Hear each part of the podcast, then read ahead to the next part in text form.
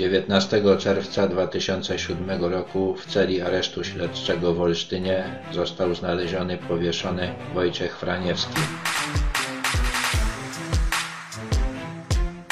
Franiewskiemu zarzucano, że jest przywódcą bandy, która porwała, a następnie okrutnie zamordowała Krzysztofa Olewnika, syna Włodzimierza Olewnika, właściciela dużych zakładów mięsnych.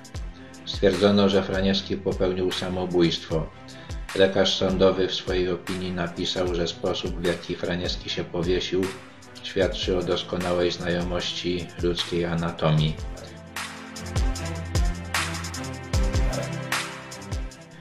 Pozostali przy życiu główni wspólnicy Franiewskiego, Sławomir Kościół i Robert Pazio, zostali uznani za winnych morderstwa i skazani na dożywotnie więzienie 31 marca 2008 roku.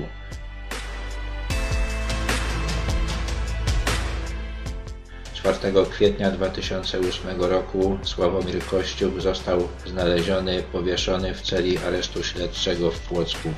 Stwierdzono, że było to samobójstwo. Robert Pazio został znaleziony powieszony w celi zakładu karnego w Płocku 19 stycznia 2009 roku.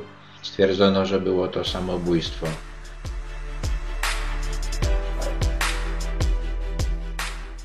Strażnik, który miał służbę w areszcie śledczym w Olsztynie w dniu, w którym zginął Franiewski, został znaleziony martwy latem 2009 roku. Stwierdzono, że popełnił samobójstwo. W śledztwie, które toczyło się w sprawie śmierci Krzysztofa Olewnika, działo się jeszcze wiele dziwnych rzeczy.